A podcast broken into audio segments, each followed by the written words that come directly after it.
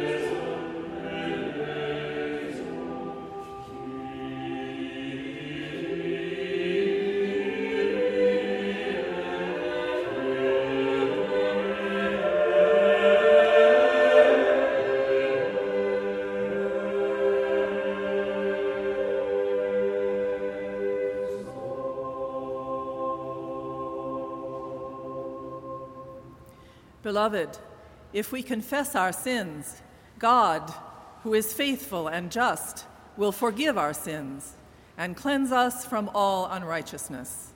Thanks be to God. A lesson from the book of Genesis, chapter 15, verses 1 through 6. After these things, the word of the Lord came to Abram in a vision. Do not be afraid, Abram. I am your shield.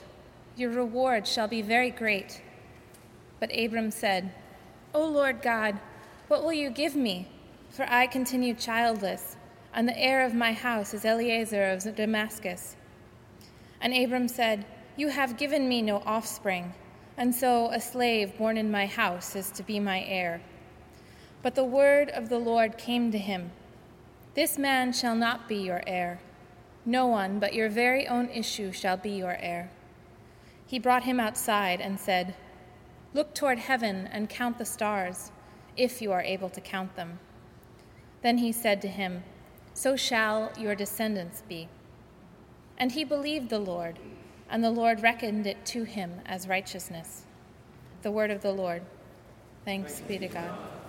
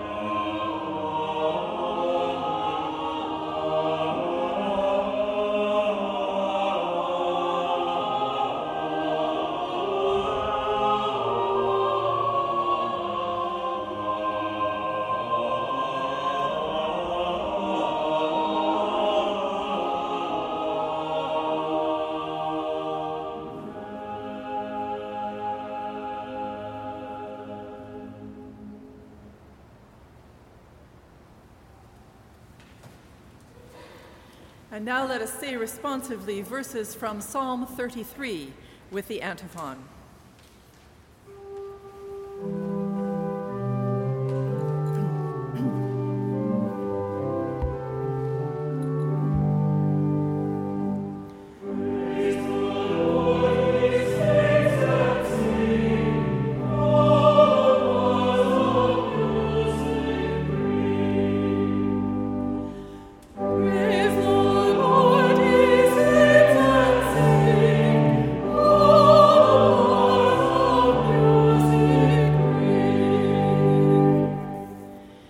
Is the nation whose God is the Lord, the people whom he has chosen as his heritage. The Lord looks down from heaven, he sees all humankind. From where he sits enthroned, he watches all the inhabitants of the earth. He who fashions the hearts of them all and observes all their deeds.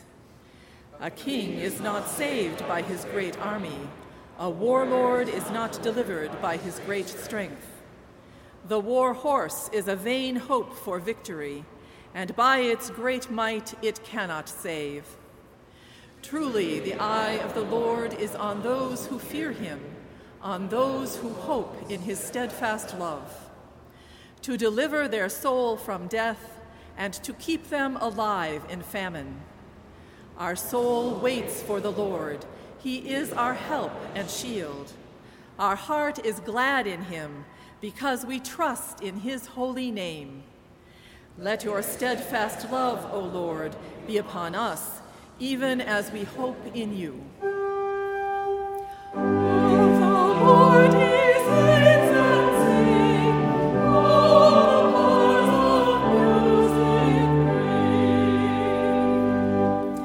And now rise up for the singing of the Gloria Deo and the reading of the Gospel.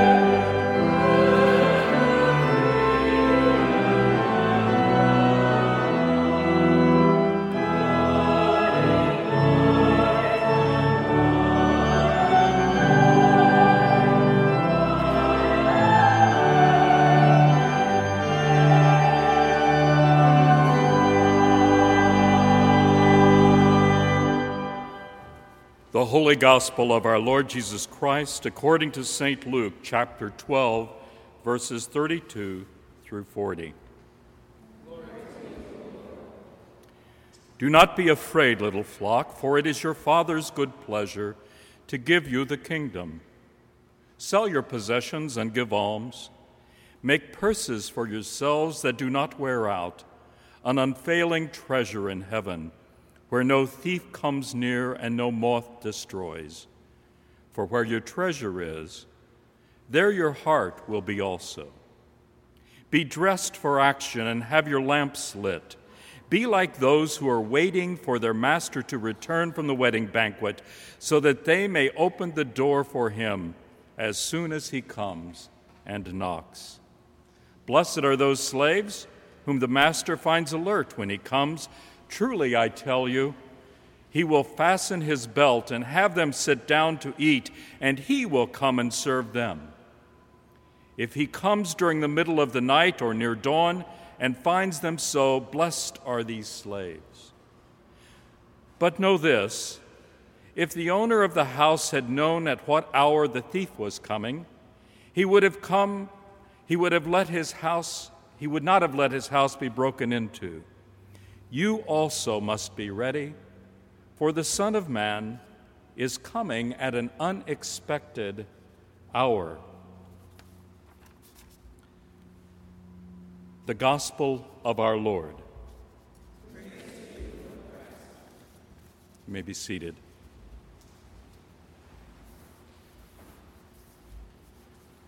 It is my joy to be with you today, and let me express my appreciation to Dr. Hill for this invitation. I've known Bob and Jan for many years, so if you would like to have any uh, stories on them, please see me after the service. I also want to thank uh, Ray Bouchard and Victoria Gaskell for their kind hospitality today. As Elaine and I were leaving the Chicago area, we rode for several miles along Dempster Avenue.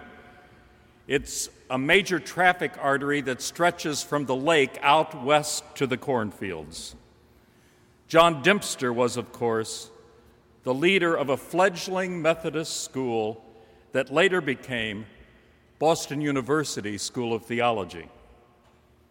And that very same John Dempster became Garrett Biblical Institute's first president in 1854. So our two schools share an ancestry, and I suspect much of the same theological DNA. So it's good to come and visit the mothership. And I bring you greetings from the wild, wild frontier of Chicago. Would you join me as we pray together? Creator of life, remind us anew of your invitation to live boldly through the mystery of the present and into your promised future. Forgive our presumptions when we despair by setting limits on our actions or your grace. Renew us in hope and free our strength to your purposes. Amen. How can it be to our advantage that Christ has left the earth? Dr. George Buttrick asked this question at the beginning of a sermon preached only a short distance from this chapel nearly 50 years ago. It is a good question one that pushes theologians to consider matters of deity and the future, or in theotalk, Christology and eschatology. This question is quite apt to our scripture for today. How do we behave in the middle of an unfinished story?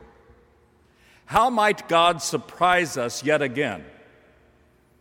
And how are things changed after being surprised by grace. My son occasionally sends me questions he finds amusing.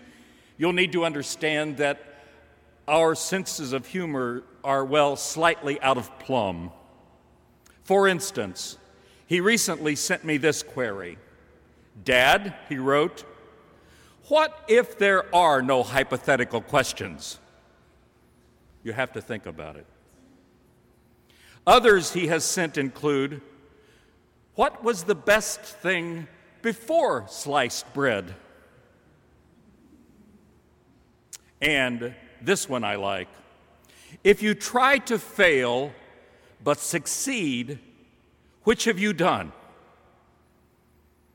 Recently, I came across questions used in the admissions process at the Oxbridge schools. Among them was how would you organize a successful revolution? This seemed to be a good question for me to bring to Boston. And there was also this one.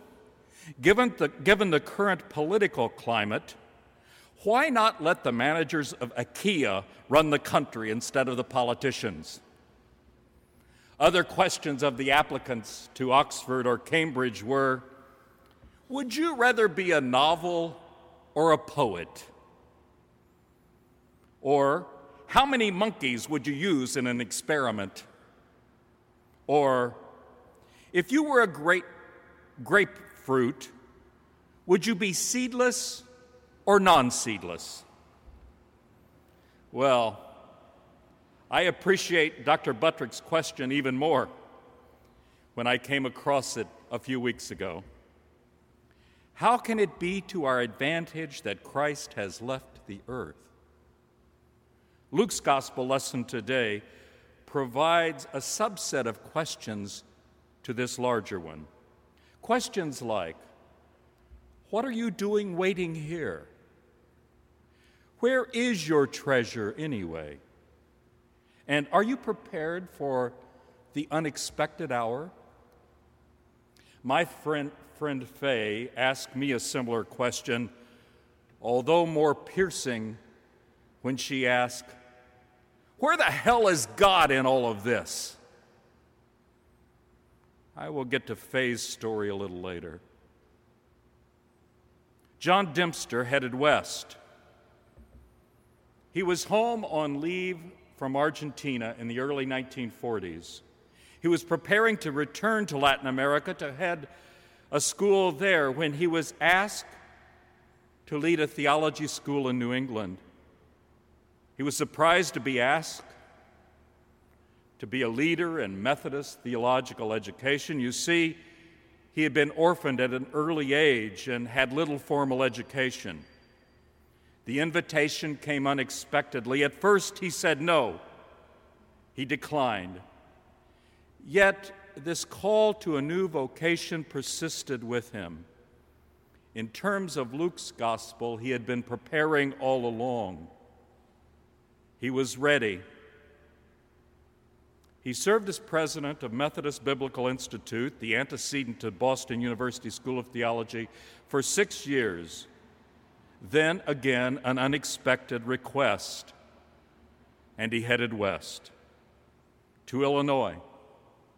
In my mind's eye, I can see him moving along with those flinty eyed free soilers who were part of the radical abolitionist movement. They were on their way to claim land and to farm, but more eager to vote to make or keep a state a free state. Dempster was pressing forward with his call for an educated clergy. John Dempster's deep piety was matched by a commitment to justice. In, in 1862, one day before the Emancipation Proclamation was signed, Dempster met with President Lincoln and urged him to sign such a document. Dempster kept moving, kept pressing. He left for Illinois in 18 he left Illinois in 1863 with the expectation of setting up more seminaries, one in the Rockies and one in California. Sadly, he died an untimely death on this journey, but his dream of establishing other seminaries was soon enough accomplished by his apprentices. During these same years of the American Civil War, as it was gruesomely unfolding, a writer named Charles Dickens decided to save his magazine all year round by writing a novel presented in weekly serial format. That story was called Great Expectations. What Dickens wrote in 1862 is now reg- uh, required reading for most high school students. You know it. The young Pip, his expectations to become a gentleman of great wealth, his dreams of marrying Estella. You remember the eccentric Miss Havisham and the treacherous Magwitch. Dickens puts the human hunger for social rank and success on trial. He puts society in the dock and finds that we are too typically unable to accept the decency or the redeeming love of others thought to be beneath us. Pip's great expectations for success and privilege were counterproductive. he is learning the painful truth behind the gospel text for today. Where your treasure is, there will your heart be also. At each opportunity, he arrives with a set of problems or a tragedy as well and Pip becomes all the more miserable. And what of us? What is our hope? A wise friend once taught me the difference between expectations and expectancy. To have expectations is to presume you might control what would happen. What we expect is shaped by our greatest desires or fears. Living with expectancy, on the other hand, means one lives on the tiptoes of hope, bringing our best gifts to events as they unfold, even when faced with tragedy. Benjamin Disraeli said, What we anticipate seldom occurs, what we least expect generally happens. On Easter Sunday 2010, I suspect that none of us in this room knew what a Deepwater horizon was. And today, these two words represent human greed and deceit. As this environmental crisis went unaddressed, choices were open, either moving with expectations or a new expectancy.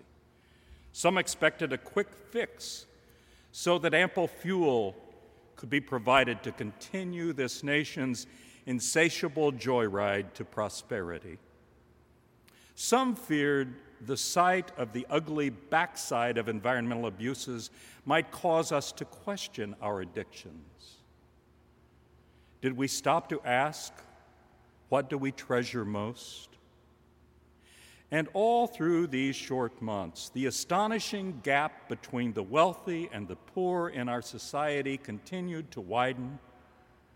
Over the past three decades, we have regressed to levels of income disparity not seen for more than a century in this nation. In Luke's gospel, we have a story of great expectancy. The instructions given to the servants waiting for the return of the master are crisp and concise. Be dressed for actions, have your lamps at the ready. Servants, prepare. But for what? Well, prepare for the return of your master. And what will happen when he returns? Uh, here is an astonishing scripture. This parable is also structured as a beatitude. It is, Blessed are those who are prepared, or happy are those who are prepared, for they will be surprised. Did you hear the surprise? There is a role reversal. The master takes the position of servant and serves the servants. The climax to this parable is so shocking, it is introduced by a seldom used phrase, Amen, I say to you. And here it introduces this stunning reversal in roles. Expectancy opens to the space of what God is doing with and for all people. Expectations have the power to limit and shape our understandings. The old axiom, what we believe to be real becomes real in its consequences, merits our attention. But I am not speaking here of self fulfilling prophecy only. This is about one's very stance toward life and its possibilities. Gary Dorsey tells of spending 18 months in a rather traditional New England congregation. He'd come as a journalist and only that. Then the unexpected happened. His life changed. Spending a year in a church as a journalist, he watched the liturgical year progress and he discovered his place in the larger scheme of things. He writes, This is what I tell people now.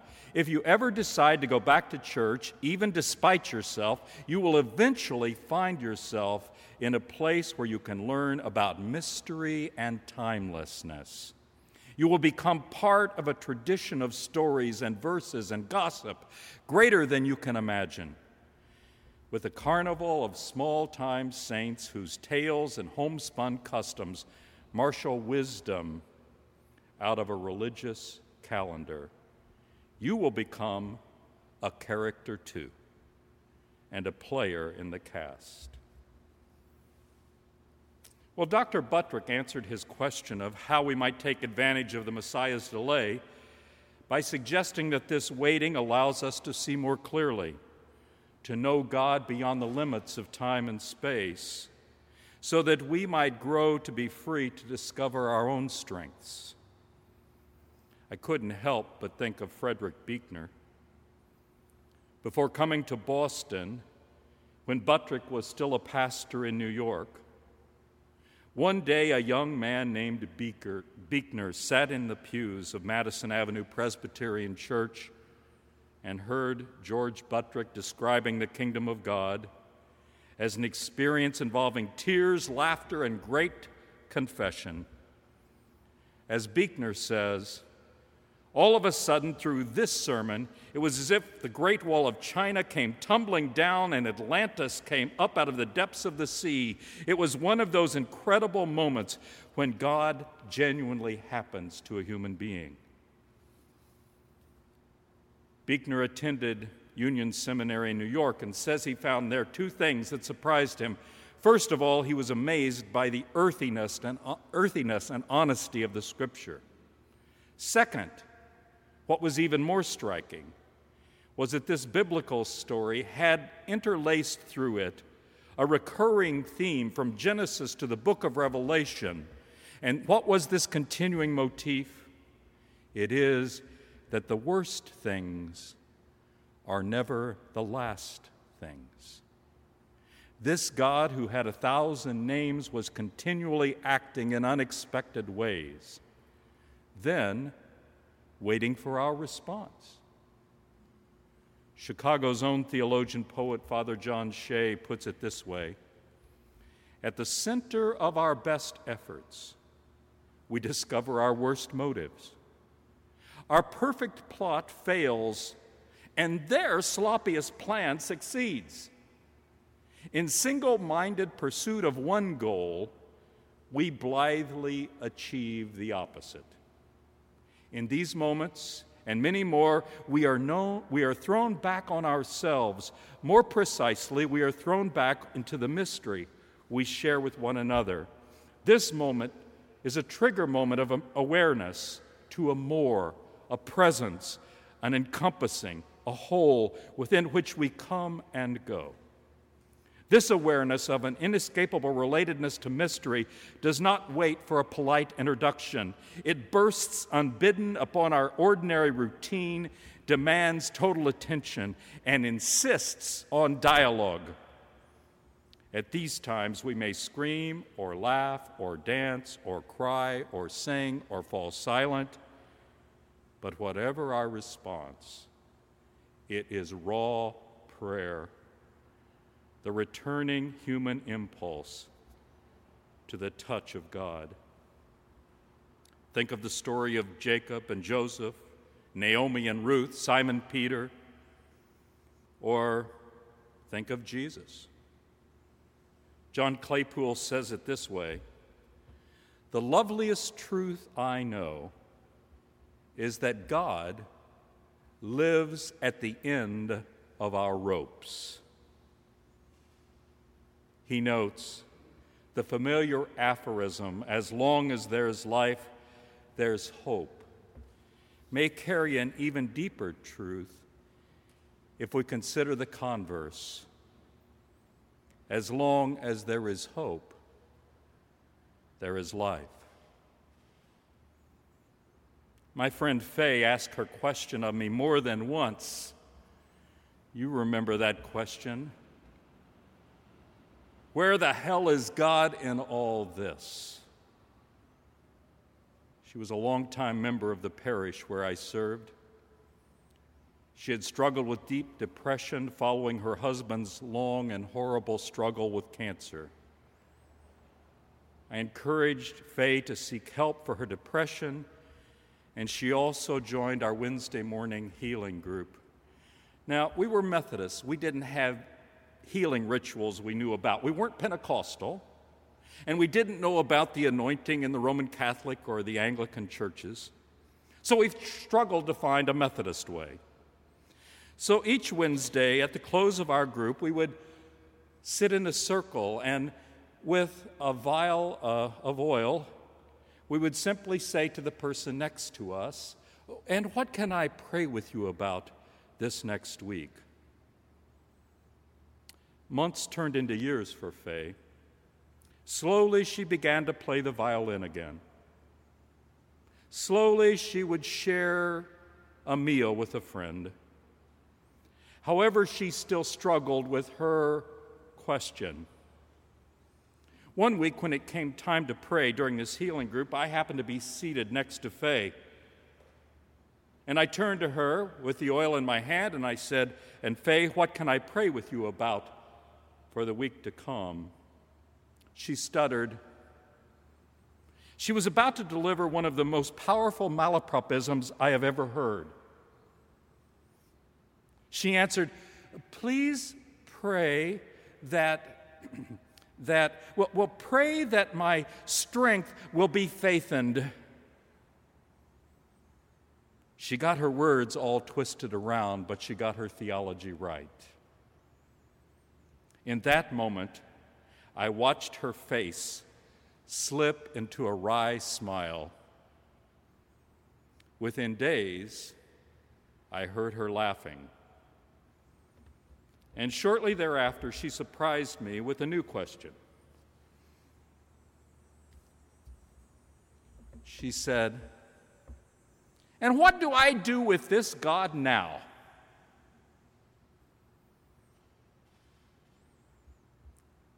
How would you answer her question?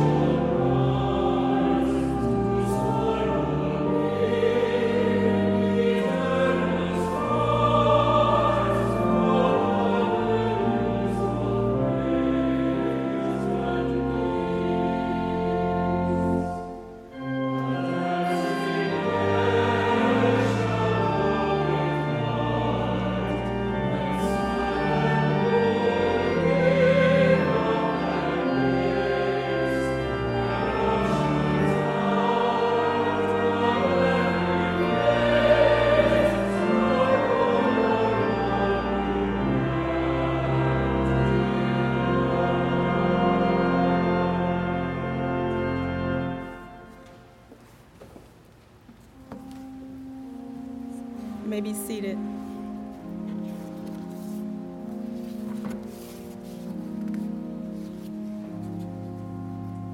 As we prepare our hearts for prayer, I invite you to follow your tradition and stand, sit, or kneel at the altar rail. Now let us sing together the call to prayer Lead Me, Lord, hymn 473.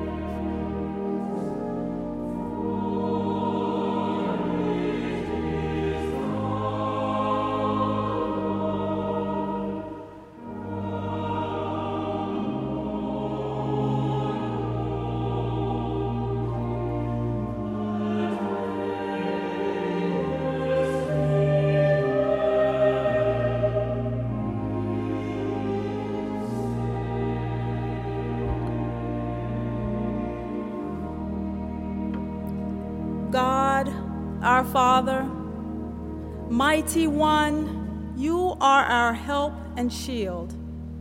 Our hearts are glad in the Lord, for we trust in his holy name. We are sure that you are the one true God, and we are certain of your promise of salvation. But even as we profess our faith, we admit that there are times when we have had more faith in the rituals of re- religious life than in you, the living God. We pay more attention to outward expressions than to inward faith. Father, we ask that you help us to grow in faith. We confess that we have not loved you, loved as you have taught us, and we have strayed from the path of peace. We pray for your forgiveness and appeal to you to heal the afflictions of our hearts. We ask this with the confidence that if we are willing and obedient, you will forgive and remove our sins. We are grateful that we are free to worship you publicly. We are also thankful for the technology that enables us to worship together with our virtual congregation, separated by time as well as space. As we thank you, we are mindful of those who are prevented from worshiping you freely. Have mercy on their, them, dear Lord.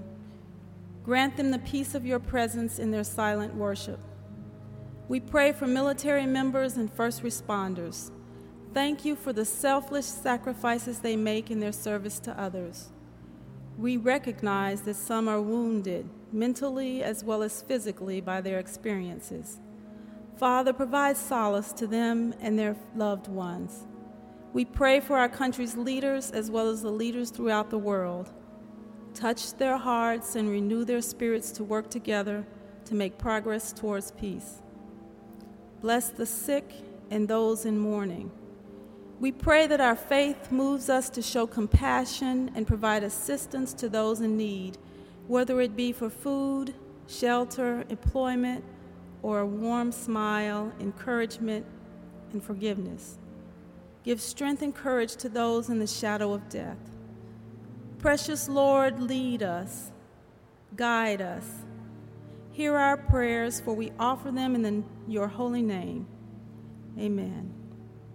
And now we pray together as he taught us, saying, Our Father, who art in heaven, hallowed be thy name.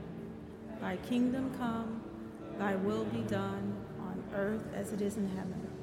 Give us this daily bread, and forgive us our trespasses, as we forgive those who trespass against us and lead us not into temptation, but lead us. For thine is the kingdom, and the power, and the glory forever and ever.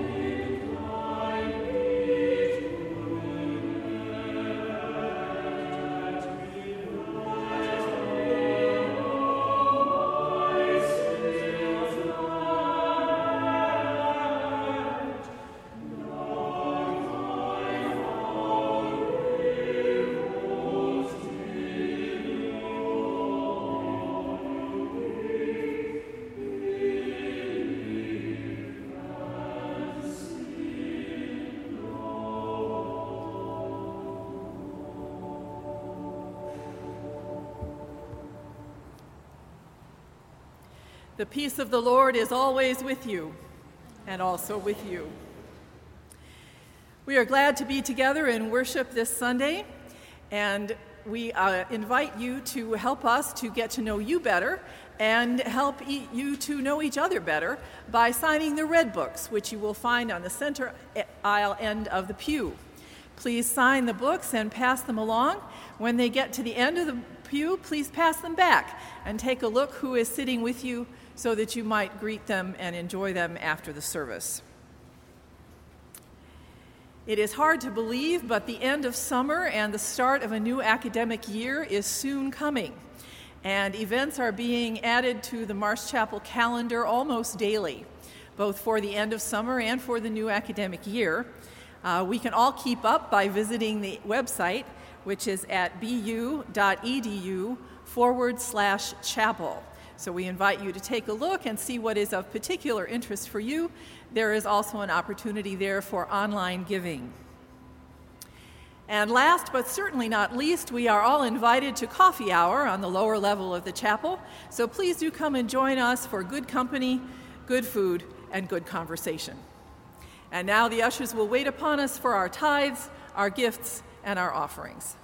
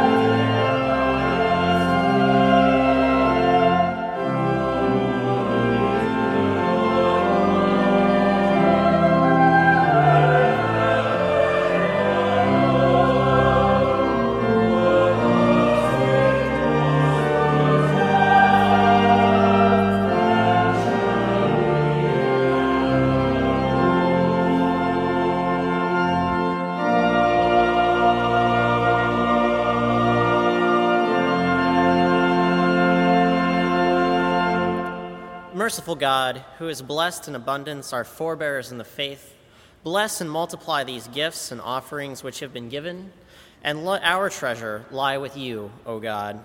This we pray in the name of Jesus the Christ, through the power of our Comforter, the Holy Spirit. Amen.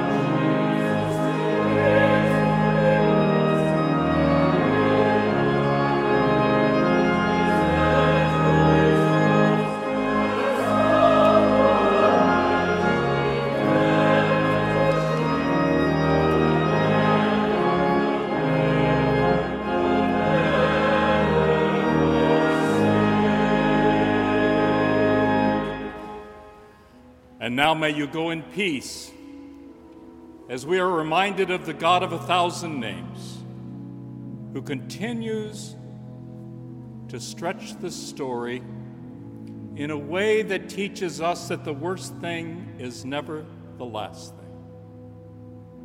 In the name of the Creator and the Redeemer and the Sanctifying Spirit. Amen.